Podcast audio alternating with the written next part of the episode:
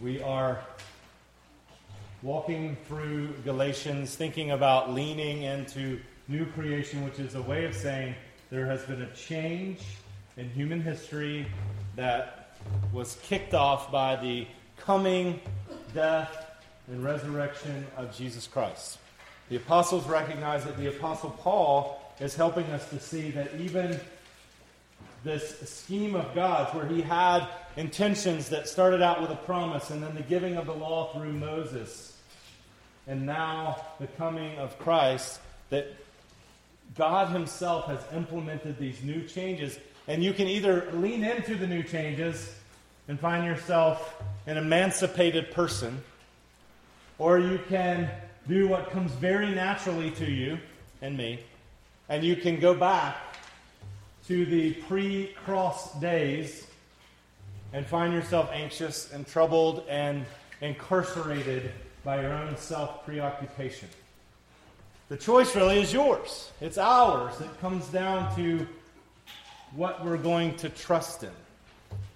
And he makes that clear today. And to help the clarity become even more pronounced, we will have a quick conversation with our mustachioed libertarian, Ron Swanson, who went to work in a factory at age five. Ron Swanson is a leader of the Pawnee Rangers, a version of the Boy Scouts. He has written the Pawnee Ranger Manual. He opens the manual with great pride and holds it up to the camera. And in the manual, there is one rule. You have to look closely at the rule because it is only three words long. The one rule of being a Pawnee Ranger is this be a man. he says, I'm very proud of this. I composed it myself. But Ron Swanson, when addressing these Pawnee Rangers on a camping trip, he seeks to reassure these young men who are under his charge. And he says, Gentlemen, under my tutelage, you will grow from boys to men, from men into warriors, from warriors into Swansons. he recognizes there is to be a metamorphosis. It's going to happen gradually, it's going to come through stages, and it has to happen under his tutelage.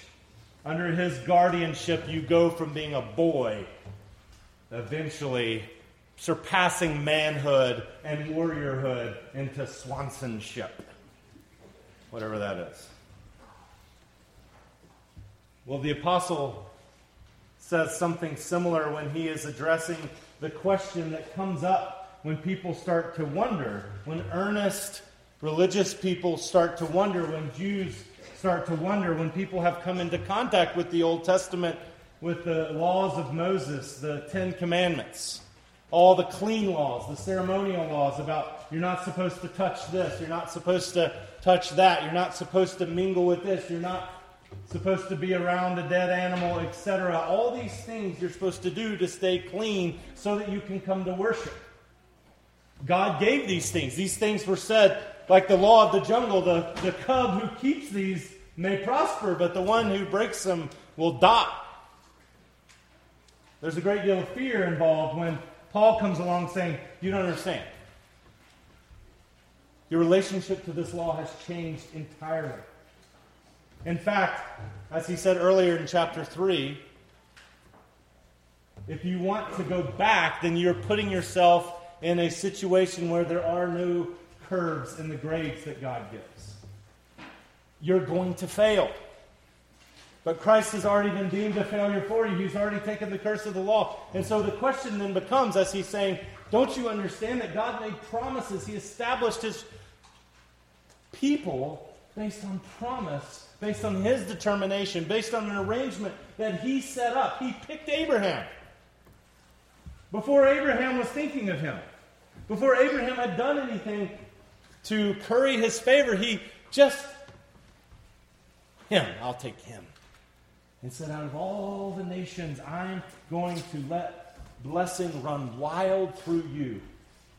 Your family tree is going to change. It's going to be a shade tree for all the nations to come, prosperity and flourishing and blessing, he says, as opposed to curse, is going to come through you, Abraham. It's a promise. And so the question is well, so, wait, but God gave his law. What's the, what's the relationship between God's promises and God's laws? Is the law therefore opposed to the promises of God? Is God somehow like a, like a drunk father who gets in a drunken rage and he's really angry?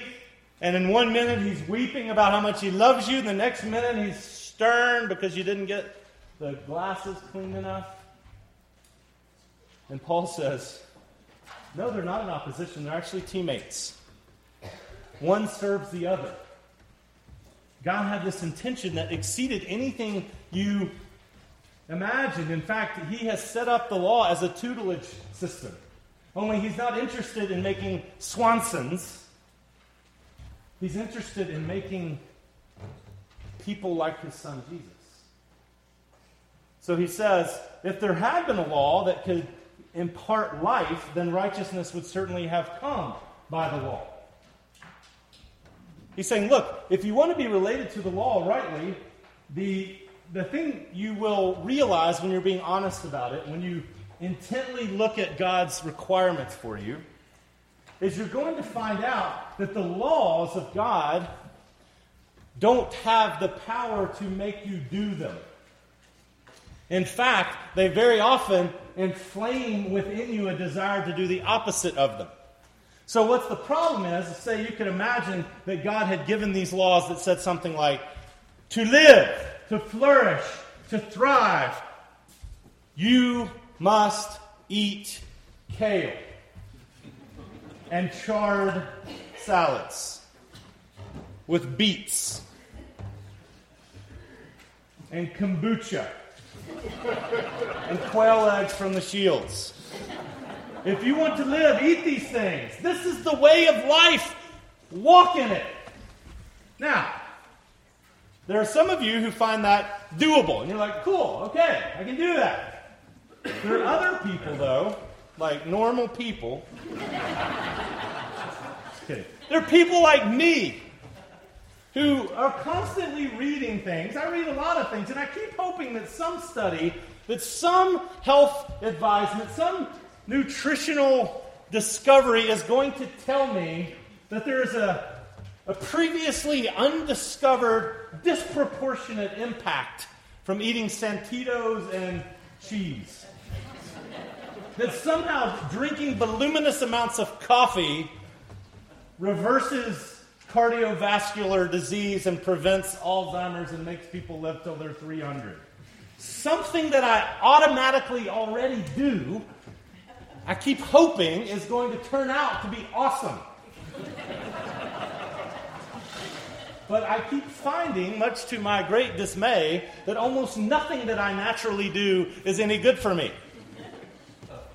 And that's what the law is like.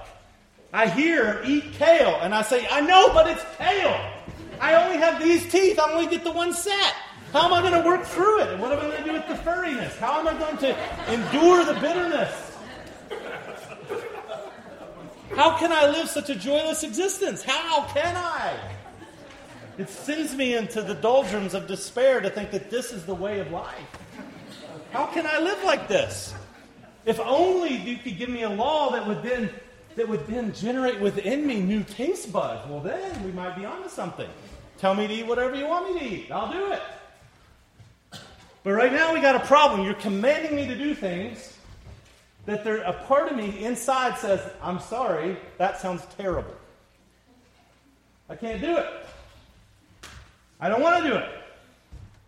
I hate the idea of doing it. And so Paul says the scripture declares that the whole world is prisoner of the command to eat kale. I mean, sin. Same difference. The whole world. So he says, in fact, what's happened with the law of God is that what it actually winds up doing, one of its primary uses, is that under its tutelage, it has the ministry of condemnation. Martin Luther would say it's a hammer. God's law is a hammer that's meant to pummel any edifice that you put up, that you build for God and say, Look what I can do. And God says, Here's my law. Smashes it. Look at this model I put together. Smashes it. Because the law of God is way more comprehensive than anything you can manage. That's what Paul wants to say. So, by keeping the law, he says in Romans, no one will become righteous before God, but rather through the law, we become conscious of sin. So, we're going to talk for a second about that because the in the Reformed tradition and lots of Christianity has recognized that part of this is kind of complicated. When you look in the Bible, we say, do we have to keep the law? And Paul in other places is going to say, the only thing that counts is keeping the commandments. And here he's saying, if you, if you adopt the Mosaic law, Christ will be of no value to you. And you say, well, which is it, young fellow? You wanting that I should drop or that I should freeze? Because if I drop, then I'm going to be in motion. And you've got to watch Raising Arizona to figure out the reference.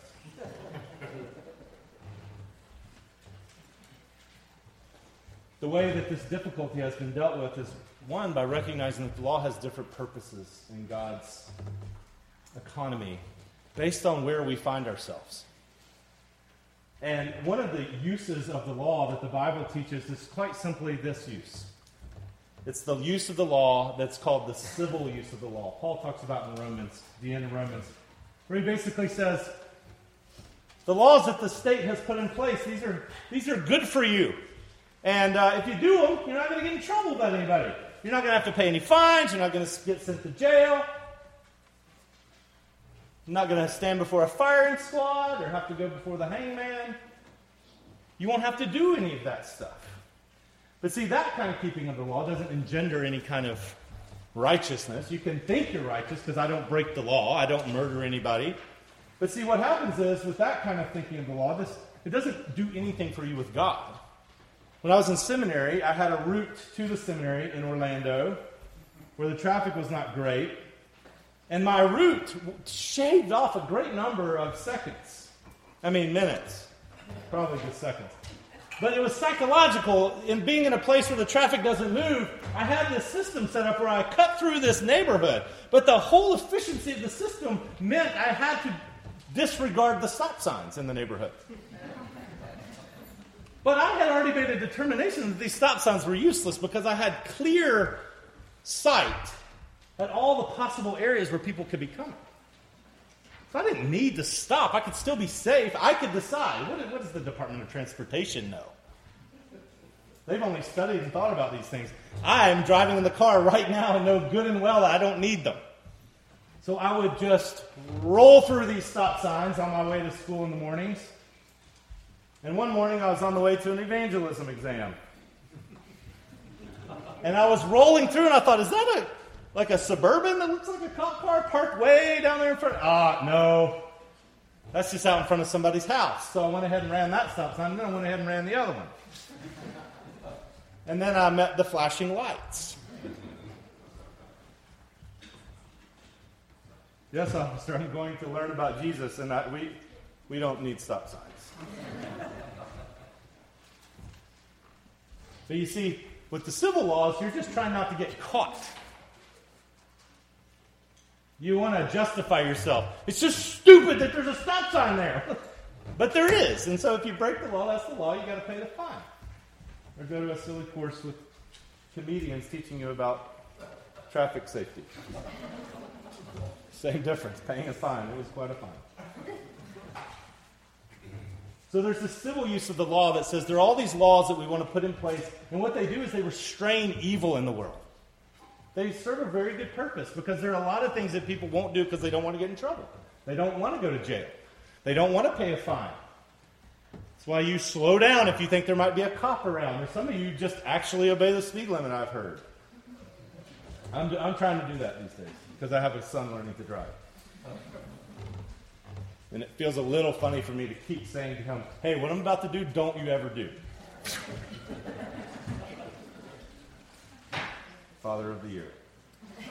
So there's a civil use of the law, but there's this also coming from this particular passage here where the apostle says, Before faith came, we were held prisoners by the law, we were locked up until faith should be revealed, into this new era should be revealed, into this new arrangement with God could be revealed. So the law was put in charge, or the law was like a guardian, it was like a tutor, it was like a pedagogue, that's the word in Greek, to lead us to Christ. The law was put in charge to lead us to Christ that we might be justified by faith. Now that faith has come, we're no longer under the supervision of the law. This is what's called the pedagogical use of the law, but that's stupid. Well, inaccessible to us. We don't talk like that. So there's a use of the law that God has given that serves his purposes in working in conjunction with his promises. His promises says, I'm going to bless the world through you. That's a very gracious thing. This law says given the kind of people you are, given the kind of tendencies you have, given, the kind of natural allergies and misinterpretations of God that you are prone to, I'm going to have to put you under the tutelage of this elaborate system of learning what being a human is. So I'll tell you, don't have any other gods before me, because of course, that's all you want to do is have other gods before me. You want to make everything in your life more important than me. Well, that's not what being human is. You want to make your desires your identity. That's not what being human is. I determine your identity. You don't get to determine it. And it's sure not determined by your sexual desires or your, your own wishes. That doesn't make an identity. I make identities. You have an identity. Your identity, you're the image of God. Here's how the image of God, a human, is supposed to live. But what he knew was going to happen is that as you and as Israel was under the tutelage of this, they were children, and their lives were very difficult. There were a whole lot of things that you had to do to stay clean, to be able to come to worship. You had to make sacrifices.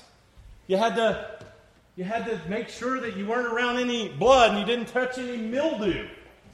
Good luck if you're living in the South. How are you ever going to get to church? Mildew everywhere. You can't let polyester and cotton mix and stuff like that. You got to stay clean. It was a very onerous system.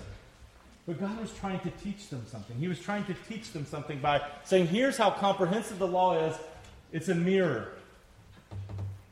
It's a mirror that you look in and see, oh my gosh, I have way more blemishes than I ever imagined. Oh my gosh, I have pieces of kale sticking in my teeth. Oh my gosh, I'm much worse than I ever thought I was. The law is a hammer, the law is a tutor. And then this ancient world, the idea of a tutor, this guardian, this custodian, this, this all au pair.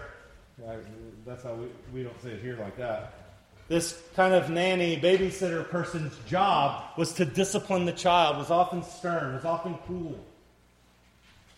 Getting the child to school, getting the child where it's supposed to be, making sure the child didn't mess up. Stop it!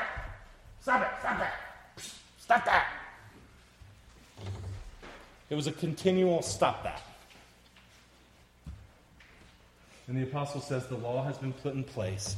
You were locked up under stop that. You were locked up until faith came. The law was supposed to create depression in you. So if you've ever thought about obeying God and found yourself really discouraged, then the law did what it was supposed to do. If you've ever thought about obeying God and, and at the end of the day thought, I wonder if I've obeyed enough. The law tells me to be honest. I wonder if I've been honest enough. The law tells me to honor my parents. Have I honored my parents enough to, keep the Sabbath? Have I honored? Have I kept the Sabbath ever? I mean, enough. To love God with all I've got. Have I loved Him at all or enough? And even for Christians, you can implement even the ways of coming to Christ. We're supposed to repent and believe. Am I repenting enough? We're supposed to confess our sins. Have I confessed enough? We're supposed to believe, but do I believe enough? Do you see what happens? And the apostle would answer all those questions. Okay, those are interesting questions. Those are questions that you should have you should have had dealt with before Christ. Because all of those questions misunderstand entirely how it is that you are in relationship with God. All of those questions are meant to drive you insane and drive you into despair so that you will run to Jesus for Him to say, I've been enough. I've kept the law. It's as if by your faith in me, you've kept it now too. It's as if I've been punished for you, and now you wear my medals, says Tim Keller, on your lapel. The honor that is conferred to me is owed now to you because of my work. You are all sons of God through faith in Christ Jesus, for you who are baptized into Christ have clothed yourselves with Christ. You're wearing Jesus now if you have faith. And faith is not a thing of you've got to have more of it or less, even a tiny amount, we're told. It's, it's, just, it's just empty hands by which you receive. And as you receive this, what will happen is you'll start to find a different way of keeping God's law. Because God cares about His law. He's given us this civil use, He's given us this, this, this other use, which meant to drive us to despair and lead us to Christ. But He's given us this third use, which is after the law whips us, it inspires us. It says, This is a picture of how lovely you're to be as you want to please your Father. But first, something's got to happen inside of you. I was at the Hinkle Park one day, the Hinkle Community Center park where the track is, and there were, there were some kids from Fairland School, where my son goes, and many of your kids go. And they had a little snafu with a bicycle. The chain had popped off, the sprocket there. And here I was a grown man, and so they said, Hey, can you help us fix? They knew I was Anders' dad. That's how I'm known in those parts. In these, all parts. There's a video of me going off a zip line another day. Secretly cursing and praying at the same time. And on the video it says, Hey, Anders' dad, go, Anders' dad! And so as I was walking and I noticed these boys, and they knew who I was, and I, I knew some of them, they asked for my help in fixing their bike. And so they didn't know very much about me, so I pretended that I was going to be able to help them. and so I started looking at it, and I said, Your, uh, your combobulator busted on this thing. Uh, no, but I actually could tell. I can fix a bike, kind of. But I could tell that I was going to have to take off the back wheel. There was no, there's not enough room for tension in the, in the chain to get the sprocket back on. It wasn't one of those easy release wheels. So I said, buddy, I'm thinking I'm gonna have to take the wheel off, but I'm gonna have to I'm gonna have to have a wrench to do that. He goes, Well, can't you just go get it out your car? And I said, Well, uh, I actually don't have a wrench in my car. And he said, Well, don't you work?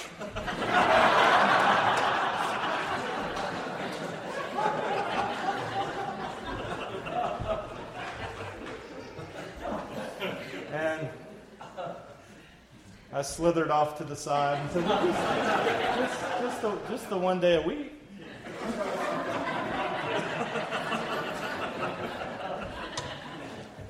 In his mind, it wasn't an illegitimate question. I now have at least a screwdriver in my car in case anything ever comes up. Anybody ever needs like a plate on a light switch, unscrewed and screwed back on? Boom, I'm your man. Got a flathead and a Phillips. but in his mind, there was only one way to work. I should have a truck. I was already in a state of deficit because of that. I drove a Toyota Camry. I mean, and I don't work, and I don't have a wrench, and I mean, if I had one, you know, who knows? But he only envisioned one way of working. He envisioned one right way of working, but only one way. He didn't realize there were way more ways to working than that. And what the apostle wants you to see is there's a whole other way of relating to God's law and to God. And it comes through this idea of receiving promises first. of saying I can't relate to God's law as something I must keep or else. I relate to God's law as something that drives me to the one who has kept the law for me. And now, by my placing my trust in Him, I get to be a whole different kind of person. And He sends His Spirit into my heart that calls out, Abba, Father. And so I'm no longer a slave, but a son. And since a son, then I'm an heir to see the law by Christ fulfilled, to hear His pardoning voice, we just sang. Changes a slave into a child in duty into choice. The apostle wants you to know a whole different way of relating to God. To say the law had its purpose, the primary purpose of it was to, was to show you up so that you would run to one who would give you mercy. So if you find yourself saying, Am I doing enough? Am I loving enough? Am I confessing enough? Am I repenting enough? The way out of that is not to try to answer that question. The way out of that is to say, this is a stupid kind of self conversation to have. I need somebody to set me free entirely. I need somebody who's been really good on my behalf. I need Christ. To believe it at first might be terrifying. I will tell you, on that, this field trip I was on last week, our group was first on the zip line. I thought I had made it out without having to do it. All the kids were doing it. I was quite sure the little tiny platform that was about six by six, about 60 feet up in the air on the skinny telephone pole with like uh, staples, aluminum staples that you climbed up. I thought, there's no way it's going to hold a 600 pound man. And so we got to the end, and everybody had gone. I'd done my part. I'd helped out. I'd done, I'd cheer led and taken videos and helped with the lays and whatever. And they're like, "Okay, Eric, you're going. It's time. It's right. You're up."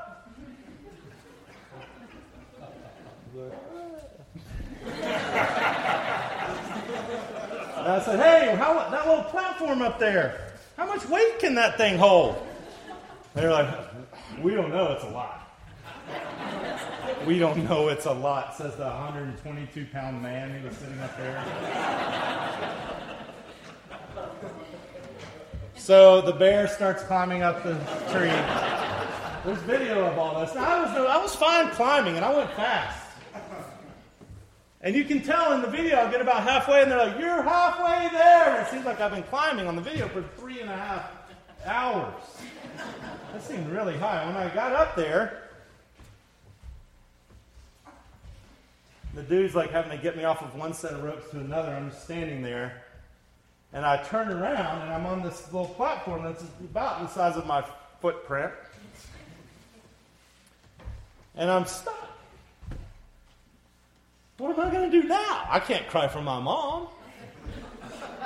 My son just did this. A bunch of little 11 year olds just did this without incident. I can't go back down. I mean, I could throw the guy next to me off, but that wouldn't help me from the terror I'm feeling. Because I have learned to hate the falling sensation. In fact, I didn't even have to learn it. I just hated it. I just knew how to hate it. Something physiological happens to me when I'm standing on a footprint that high up in the air that my palms start sweating just telling you the story. I might have to sit down in a minute. but there was this moment where I realized it's only going to be this terrifying for about three more seconds because I don't mind the moving. I don't mind the fast moving. I can do a you know a roller coaster. I just don't want to fall. So I thought, all right, Lord, this is what I have to do sometimes. All right, Lord. You know, kind of like, well, which of us by worrying can add a single moment to our lives, even I guess if we're jumping off a stupid platform? So I just closed my eyes, tried not to cuss, and said, All right, Lord, here we go. Have mercy. And I jumped. And the thing caught. I thought it was going to rip my spine out. But there was a kind of terror for me in leaving the safety of the ground. And I think there's a kind of terror when you're used, even as a religious person, when you're used to thinking, I've got to do what God wants me to do or else. There's a kind of way of obeying that's very slavish. A servile, as the old saints would say, a servile obedience, which will make you very anxious, it will make you very angry. It makes you mad at other people who seem to be getting by without keeping all the rules that you're keeping. You're keeping all the rules, but you're making everybody, including yourself, miserable in the doing of it. You're touchy, you're nervous. You never know if you're doing it enough or rightly enough. And if someone comes and says, hey, uh, why don't you just stop that? You're like, I don't know if I can. What if God gets me? Well, you got to jump. You got to jump off of that. You got to see if he'll catch you. You got to see if it's your father. If you're running off a, the, the, stones in the front yard, as my kids used to do, and they just leapt because they knew I was going to catch them down there. You got to jump from the comfort of it, from the, the, the, anxious comfort of saying, I'm going to do the right things, I'm going to make God like me, I'm going to stay in His favor. And you have to deal with the discomfort of saying, wait, wait, no, that isn't the way. It's like an OCD person saying, I'm not going to flick the light switch. I'm just going to try not to flick the light switch and see if the house burns down or not, like I think it will if I don't. I just have to see. I have to find out. That's what faith is. It's finding out. And as you find out, you know what you find out? You find out there's a whole new level of joy. There's a whole new level of freedom. There's a whole new level of at easement. There's a whole new level of laughter. There's a whole new level, a way of being with people. You start to realize, yeah, we really are one in Christ. There's neither Jew nor Greek, slave nor free, male nor female. You're all one in Christ Jesus. Doesn't mean those distinctions have gone away in the world. They mean they don't matter in terms of our relationship to God and each other. All of a sudden, I see you and you see me as people who have been acted on by God, all people who couldn't be good enough. All people who are like kids born into your family or adopted into your family, where your prior decision says, I'm going to love you and you can't make me not. And even if you ride the ripstick in the house, and I ask you not to and you keep on doing it, and I ask you not to and you keep on doing it again, and even if you throw balls in the house incessantly, even though I've told you not to, and I tell you again, you keep doing it. And even if you don't come to supper on time, you still get to be my kid. You start to learn oh, I want to listen to this Father. He means good for me. He wants to make something of me. He knows what kind of person I'm meant to be. And He's going to do it. He puts His life in us, His Spirit the Spirit of His Son starts to take up residence in us so that all of a sudden we can start to want what we're supposed to want. The problem of kale gets solved. God says, give away your money, and suddenly you find like a space Martian that the Spirit of God is in, you, and you think, you know what? I actually like doing that. God says, love the poor, and you find yourself increasingly saying, huh, I don't think they're icky anymore. Like, I like doing this. You find yourself wanting to please God because His Spirit is moving you to walk in His ways. I close with this. The baby's giving me a sign.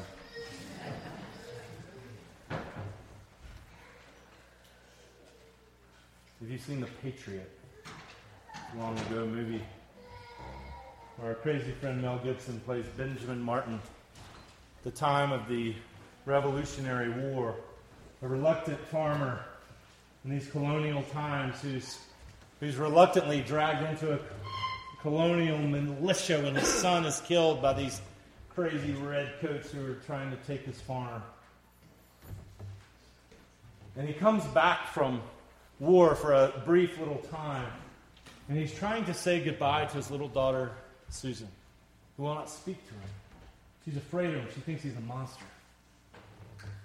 And he says to her as he is about to go back into war. He gets down on his knees and he says with the intensity that is the only way he speaks